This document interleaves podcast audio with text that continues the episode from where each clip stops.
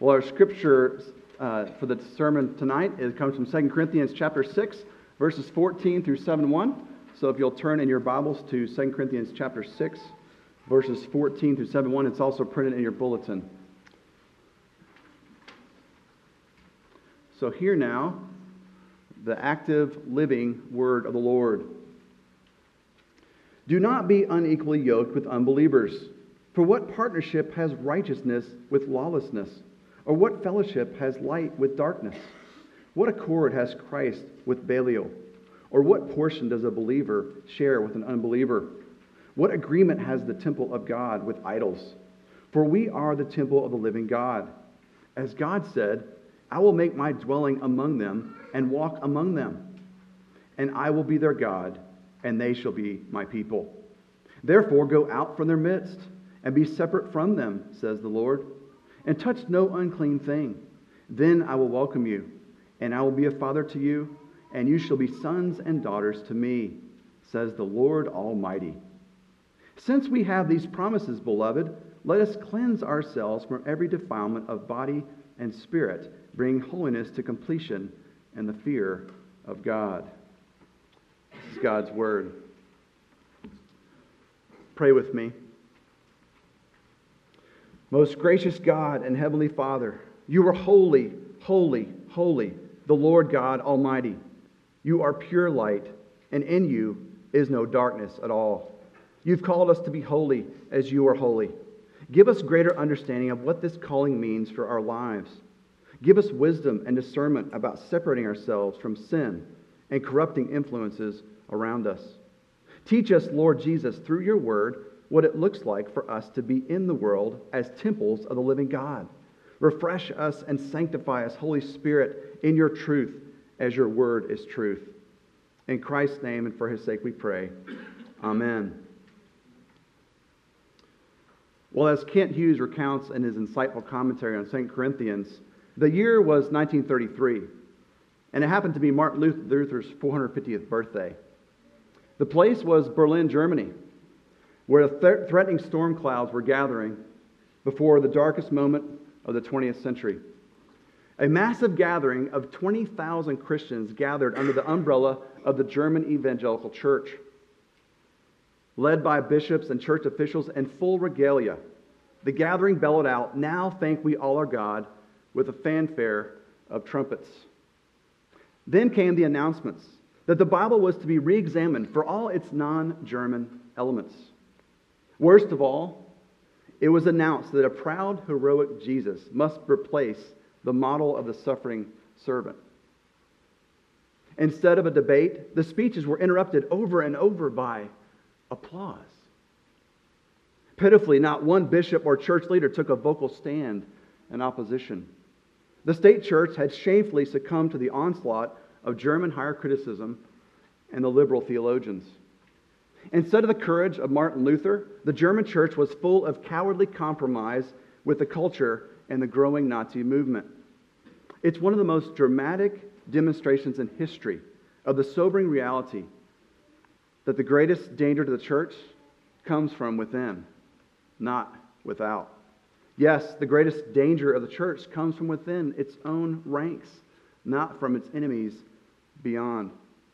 Today, we have a church in America showing much of the same cowardly compromise and theological corruption, much of which stems from gross biblical ignorance and man centered interpretation. Instead of being salt and light, many churches have ceased to look any different from the surrounding culture. And this is where we find the opening command of our text landing directly in the midst of our cultural moment. Do not be unequally yoked with unbelievers, Paul says. His five rhetorical questions that follow drive home this point. As temples of the living God, we must not be inappropriately connected to corrupting influences around us. You know, it's striking that Paul could have written this exhortation to the church in America just last week. Its hard hitting relevance is stunning. Friends, the main point of the message tonight is this As temples of the living God, we are called to holiness. As temples of the living God, we are called to holiness. That's the big idea that we'll be exploring. And I have two supporting points to draw this out. First, separating from falsehood, we must dwell in the truth. Second, dwelling in the truth, we strive for holiness. Let's begin by setting some context and dealing with a couple questions that may arise at the outset when you take a look at this text. First, this opening verse about being unequally yoked is often used as a proof text for the prohibition of marrying a non believer. But that's not what Paul's talking about here. Though looking at the whole counsel of God, we know that marrying an unbeliever is unbiblical. We know that. But Paul's context here are the false apostles and teachers that he mentions elsewhere in his letters to the Corinthians.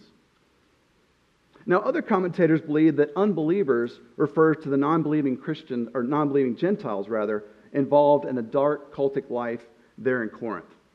But either way, the application for us is the same, and we'll get into that shortly. Now, the second thing I want to briefly mention relates to Paul's use of the Old Testament here in verses 16 through 18. This is quite impressive as he draws from six different Old Testament texts to craft this summary of God's promises and commands. This use of the Old Testament was a common Pharisaic practice of putting together various scriptures to prove a point. So that's, that's what Paul's doing here. All right, with those things in mind, let's dive into our first point.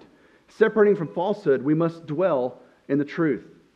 Separating from falsehood, we must dwell in the truth. Let's look back again at verses 14 through 16. Paul makes an imperative statement and then drives home the point by asking five questions. Now, it's clear that the spheres Paul mentions here are mutually exclusive, and the rhythmic drumming of these questions really serves to drive home the main point that there is no compatibility of the people or ways of God with the people and the ways aligned with godlessness. Paul wants the Corinthians to put a stop to relating to unbelievers inappropriately, and even more specifically, relating with his opponents. For he later says they preach another Jesus and another gospel. And just a quick note here on this name, Belial, that we see in, in verse 16 or verse 15. This is actually a name for Satan used in the Judaism of Paul's day, and often in contexts that stress Satan's activity as an opponent of God. So it fits Paul's context here well. Now, another question that may arise here is whether Paul is saying that we should have no association at all with unbelievers. Well, this is clearly not the case in light of the whole counsel of God. Many examples could be noted, especially in the life of Jesus. Paul is not wanting them to cut off all association with unbelievers. The problem stems from the Corinthians adopting the moral standards of the pagan world around them. Their affections have been corrupted, morally corrupted, and their sin affecting, is affecting their relationship with God and with Paul himself. So, the application for us, dear friends, is that we must not allow ourselves to be corrupted by false teachers and unbelievers. This is because our dwelling place is with a holy God, in whom there is no darkness at all. We must cleanse ourselves from sinful relationships that influence us and affect our relationship with God. Now, this takes us to the profound statement in verse 16 where Paul says that we are the temple of the living God.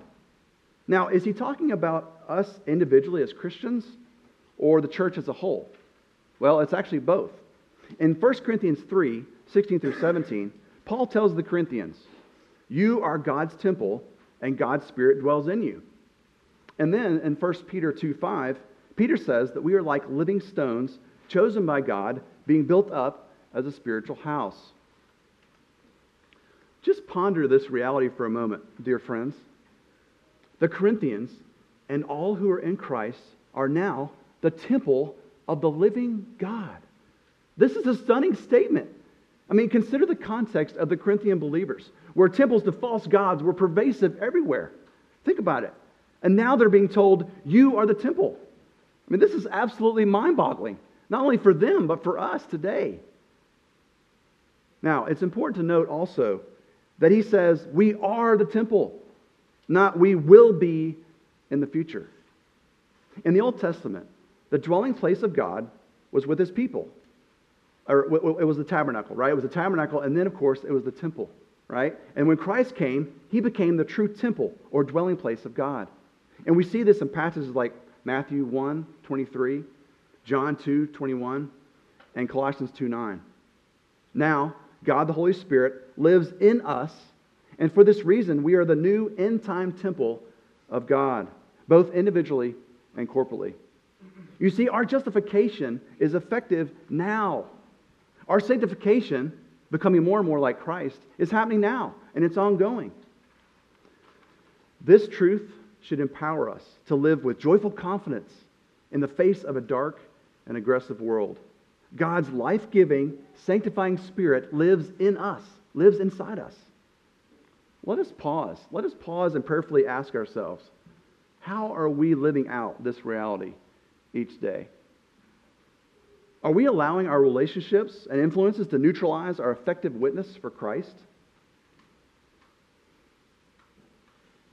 Let us remember that our church, both in regard to individual members and to our life together, is the place of God's presence in the world. Now, we should also consider Christ in light of these questions from Paul. What fellowship has light with darkness? As the light of the world, Christ took on the darkness of our sin and guilt so that we could have the light of life. He who knew no sin became sin for us. And what accord has Christ with Belial, with Satan himself? None. Christ, the Lord of life, has conquered him and sentenced him to eternal death. Christ is our victorious King who has defeated Satan, sin, and death through his own death and glorious resurrection. And Christ is the fulfillment of, these, of this Old Testament promise seen here uh, throughout the Old Testament and noted here in verse 16. Jesus is the one who came to dwell among God's people, to walk among them, to be their God. And Christ, He is our mediator, making this relationship with God possible. It is through Christ that we become sons and daughters of the living God. Verse 18. Let us ponder this glorious reality that is true today, friends. Separating from falsehood, we must dwell in the truth. We are temples of the living God, and we are called to holiness.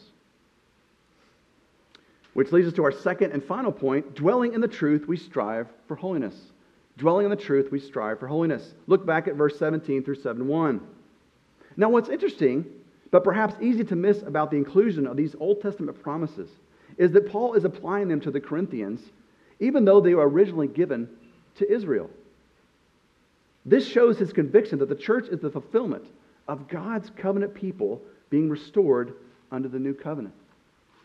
These promises from God for intimacy and adoption are for all those who have been delivered and restored through Christ, who is the new covenant.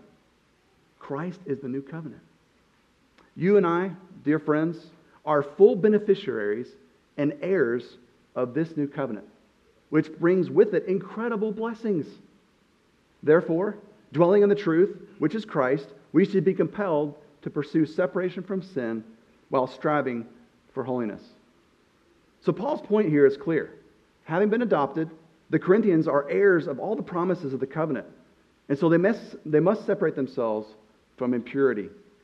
As stated earlier, the greatest threat to the church comes from within.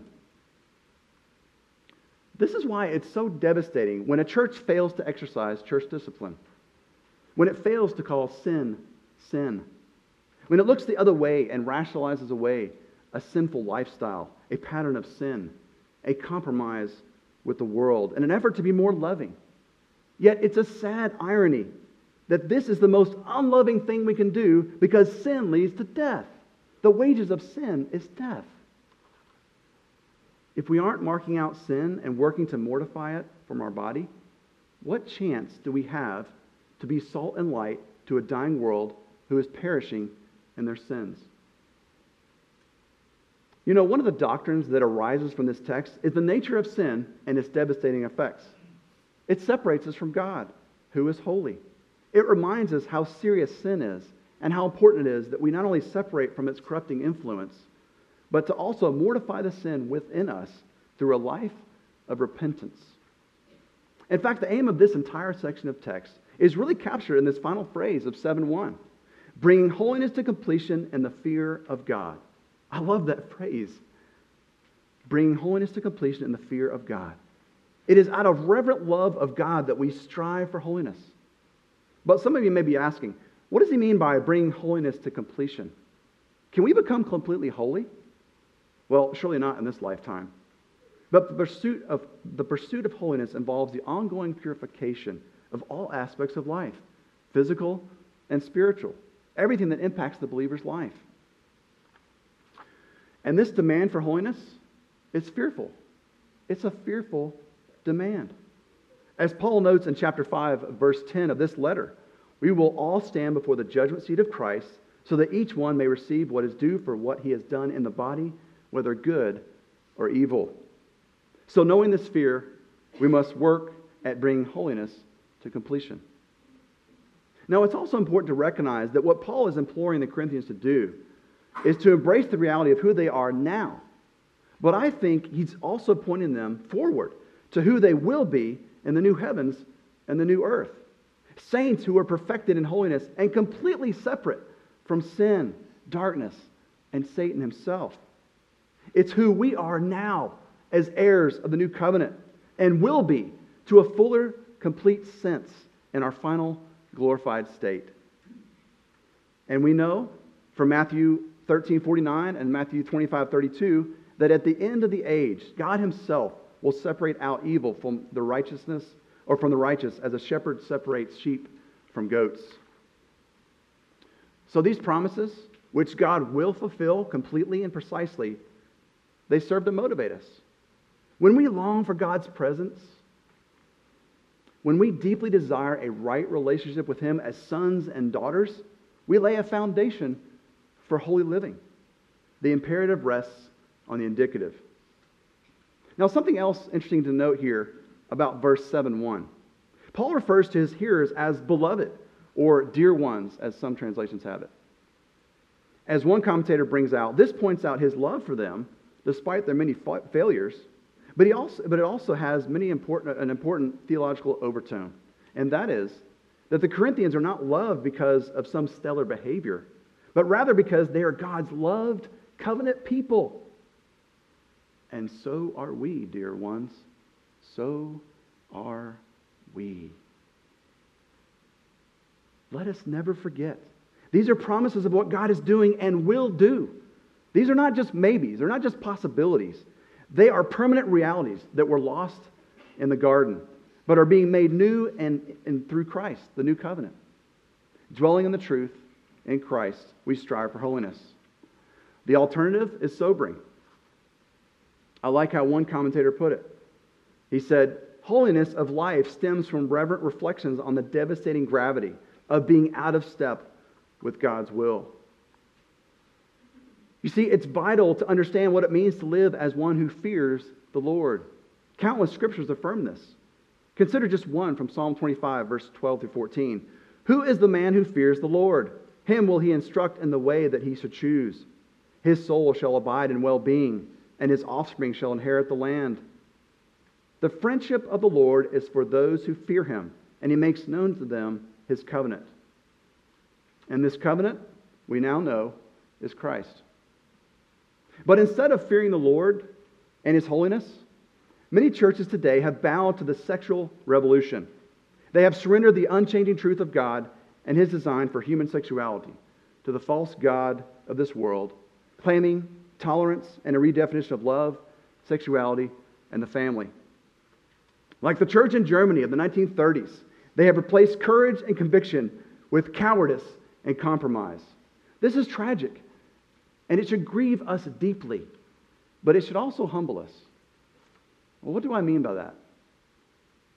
Well, I mean that we may pride ourselves in properly recognizing and distancing ourselves from the sexual revolution and its many outrageous falsehoods, and that this dangerous pride may blind us to other sinful influences. Case in point have we conquered the ugly beast of pornography? With the sobering data on such widespread use of pornography by people in the church, I dare say this must be addressed.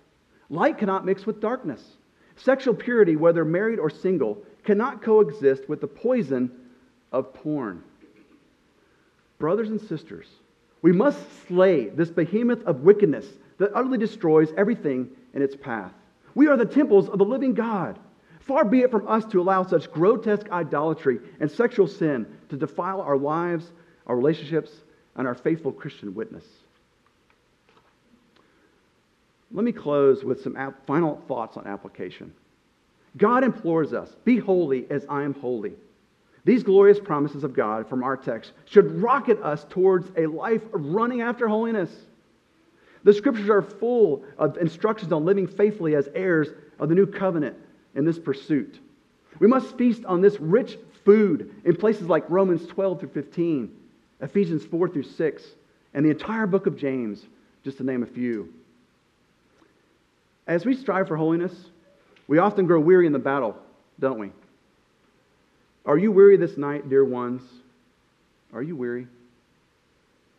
Well, let us remember and be refreshed with the glorious truth from chapter 1, verse 20 of this letter. Paul writes, For all the promises of God are yes in Christ. And so through him our amen is spoken to the glory of God. You see, we must remember, friends, that Christ makes it possible for us to obey this command to cleanse ourselves. He became defiled with our sin so that we could be cleansed and be free from the curse of the law.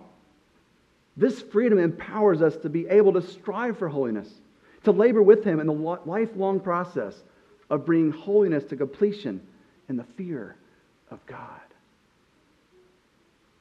So let us dwell in the truth, the truth of Christ, as temples of the living God, called to holiness.